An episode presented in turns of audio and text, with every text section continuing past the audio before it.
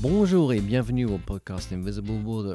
Pour ce nouveau numéro, je suis parti à la rencontre de Fleur, guide indépendante et blogueuse, dont l'excellent site internet recense de nombreuses idées de balades dans la région, le tout en mode slow tourisme, ainsi que différents reportages et interviews.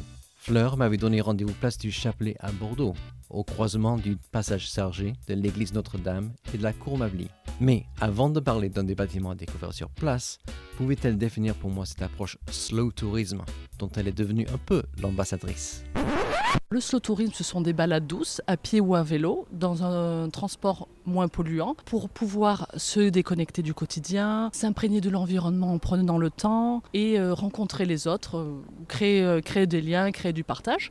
Et tout ça, c'est pour pouvoir se déconnecter et se ressourcer en se recentrant sur la nature et sur les autres. Et par quel cheminement est-ce devenu ton, ton métier avec la déclinaison blog Fleur Explore Bordeaux? Alors en fait, moi j'ai un, un grand attachement à la région parce que quand j'étais petite, je passais la majorité de mes vacances scolaires ici en Gironde.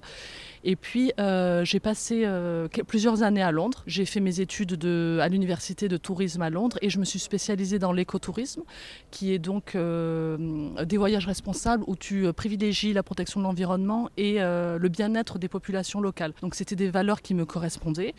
Et ensuite, je suis venue m'installer à Bordeaux en 2011. J'ai commencé à travailler dans une agence spécialisée dans le no-tourisme pendant 5 ans. Ça m'a permis de, de bâtir un petit peu les fondations euh, de mes connaissances, de, découvrir la région. Et ensuite, j'ai eu envie d'un petit peu plus, de plus de liberté, de pouvoir explorer, de, de rencontrer euh, les personnes pour pouvoir découvrir leur métier. Et je me suis dit que le métier de guide me correspondrait parce que j'aime beaucoup euh, la culture locale, le patrimoine, le vin, la nature. Et j'ai créé le blog Fleur Explore Bordeaux pour partager mes coups de cœur, mes découvertes et pour que les autres puissent en profiter un maximum pour que voilà, ils trouvent du contenu selon les goûts euh, autour de ces thèmes. Tu m'as donné rendez-vous place du Chapelet, en plein cœur de Bordeaux. Que souhaitais-tu me montrer et pourquoi? Alors, en effet, on est euh, derrière la place de la Comédie, sur la place du Chapelet, qui est un petit havre de paix. Et dès qu'on arrive sur la place, tout de suite, notre regard est attiré sur cette magnifique église baroque, euh, qui est richement ornée. Et d'ailleurs, le nom de la place reprend euh, l'événement qui est décrit sur le bas-relief, c'est-à-dire la Vierge du Rosaire qui apparaît à Saint-Dominique. Et en fait, moi, ce que je voulais te montrer, c'est-à-dire, on va tourner le dos à l'église, et je vais te montrer ce bâtiment, qui en fait est attribué à l'architecte Portier, et était l'ancienne apothicairerie du couvent. Et on- si on regarde les cinq mascarons qui sont euh,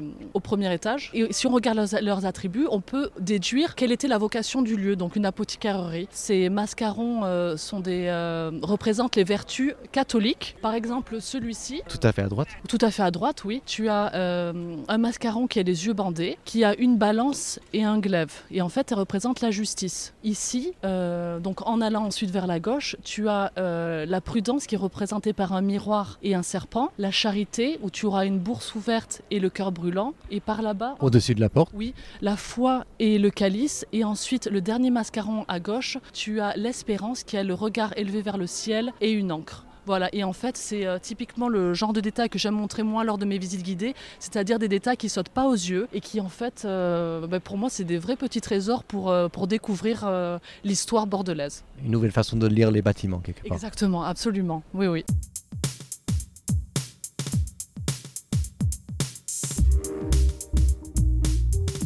Alors parmi les récits qui m'ont particulièrement plu est ta visite du cimetière de la Chartreuse. Comment avais-tu préparé cette visite que j'ai trouvée particulièrement riche? Ah super, ça me fait, bien plaisir euh, que tu aimais cette, euh, cette visite. Alors j'ai préparé tout simplement, j'ai d'abord lu dans mes livres euh, d'histoire la naissance du cimetière, les anecdotes que je pouvais trouver. Et ensuite, je suis allée me balader sur Internet pour voir le contenu qui existait déjà. Et c'est là où je suis tombée sur la balade qui était proposée par la mairie. Et je me suis dit que c'était une bonne première découverte pour ceux qui ne connaissent pas du tout le cimetière parce qu'elle euh, propose un parcours où tu peux voir les tombes qui sont célèbres par euh, leurs habitants ou, euh, ou autres. Donc c'est comme ça que je suis allée découvrir le cimetière. Et donc j'ai pu voir la première concession qui était payée au cimetière, j'ai pu voir la plus vieille tombe, j'ai pu voir l'allée des oubliés, donc les condamnés à mort qui, qui n'avaient pas droit aux tombes et qu'on enterrait au milieu des allées pour continuer à, les, à les piétiner, à les punir. Et ensuite, donc deux, deux événements m'ont marqué lors de cette, de cette balade, c'était donc premièrement tout le symbole funéraire que tu peux retrouver dans un, cimetière, donc le sablier pour le temps, la chouette pour l'éternité, le lierre pour l'attachement, le pavot pour l'immortalité, euh, les anges.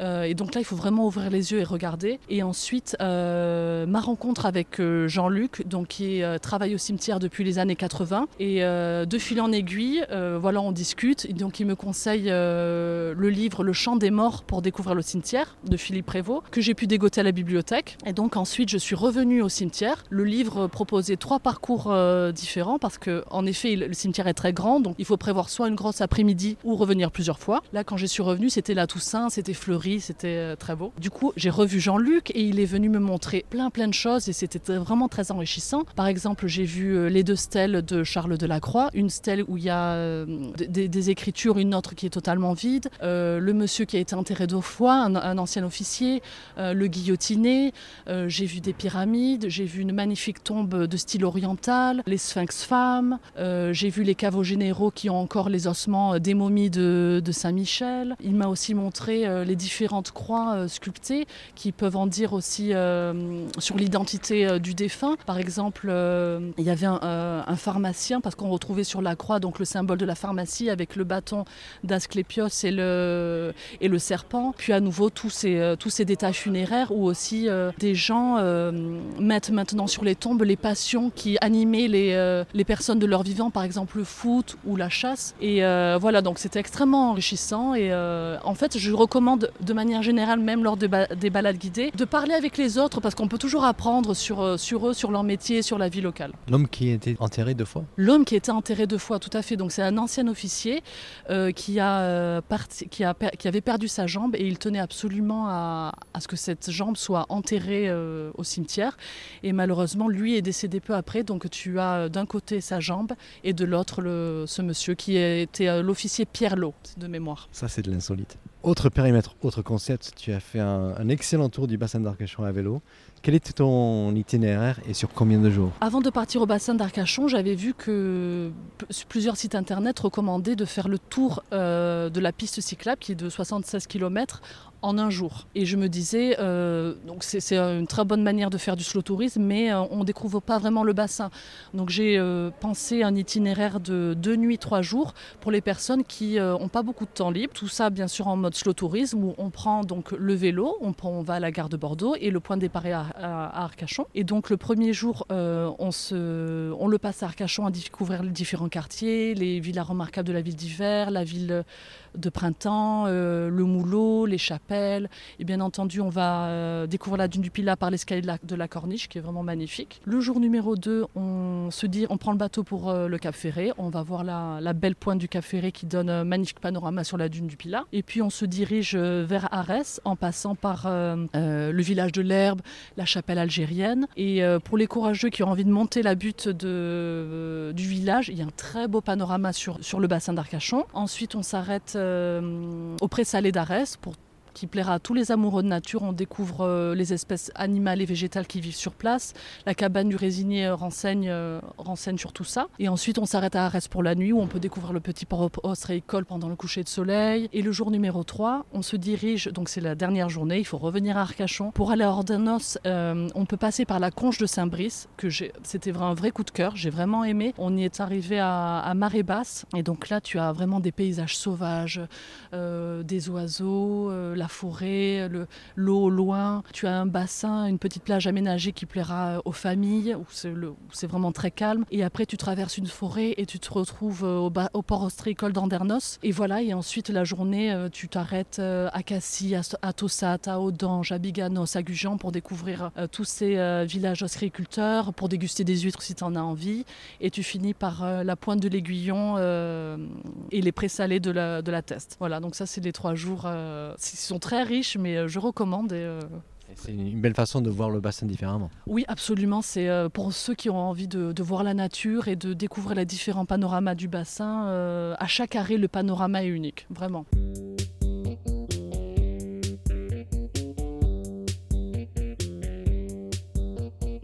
Tu as également mis en avant une balade assez insolite dans la métropole de Bordeaux qui démarre au Bec d'Ambès. Quels sont les lieux qui t'ont marqué lors de cette sortie-là? Alors, euh, oui, en effet, j'avais envie de découvrir la deuxième presqu'île. Euh, euh, de la région, donc euh, la presqu'île du Bec d'Ambès.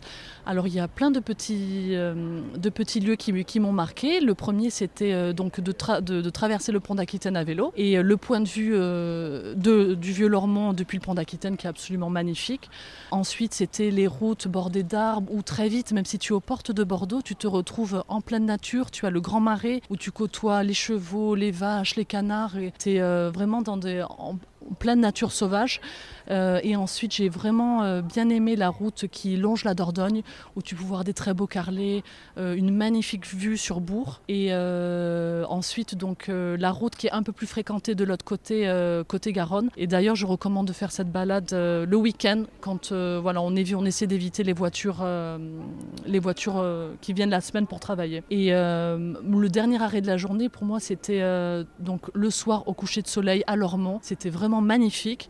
Et euh, d'ailleurs, je me dis, c'est c'est très simple, depuis Bordeaux d'aller à Lormont, on prend le bas de cube. Peut-être qu'on a envie d'amener une petite bouteille pour trinquer et on peut regarder le coucher de soleil. Il y a des tables qui sont mises à disposition juste au bord de l'eau. C'est une manière de passer un, vraiment un très bon moment très simplement. Happy days, comme on dit en anglais. Oui, absolument. Ton blog, c'est également des rencontres, des rencontres euh, physiques ou des rencontres à, distance.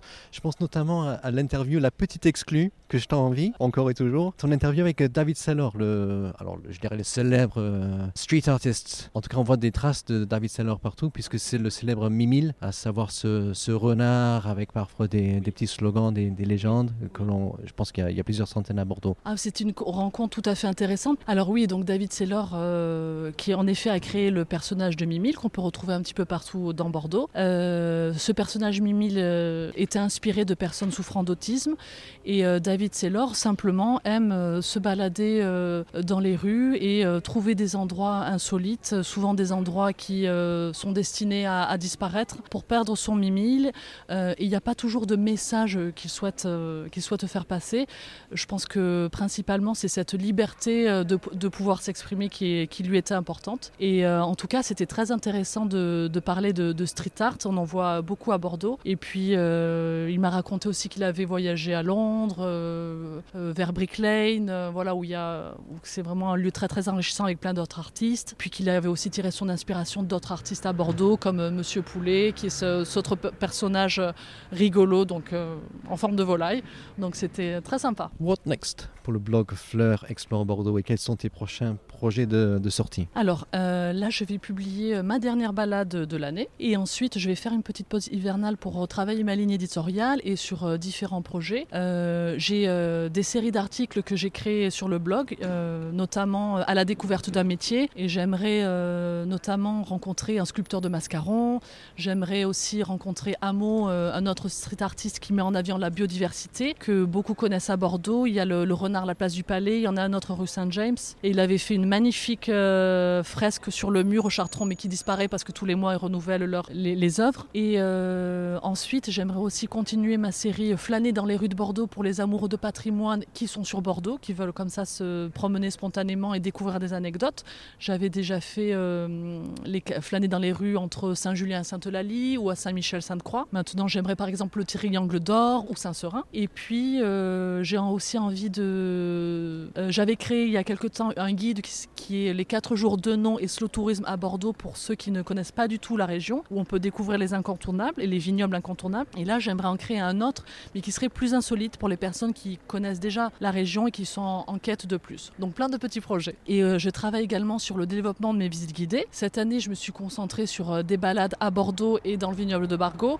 Et euh, je vais aussi travailler prochainement sur des tours à vélo à Arcachon, Saint-Émilion et euh, dans le futur, euh, dans le vignoble de l'Entre-deux-Mers et Fronsac, qui sont des vignobles que j'aime beaucoup. Et voilà, j'aimerais vraiment euh, pouvoir créer quelque chose là-bas. Où peut-on suivre tes aventures? Alors, principalement sur le blog, en s'abonnant à la newsletter du blog Fleur Export Bordeaux, parce que sur cette newsletter, je partage des choses que je partage nulle part ailleurs. Et ensuite, pour les amateurs de réseaux sociaux, j'ai la page Facebook Fleur Export Bordeaux, Instagram, Twitter et Pinterest.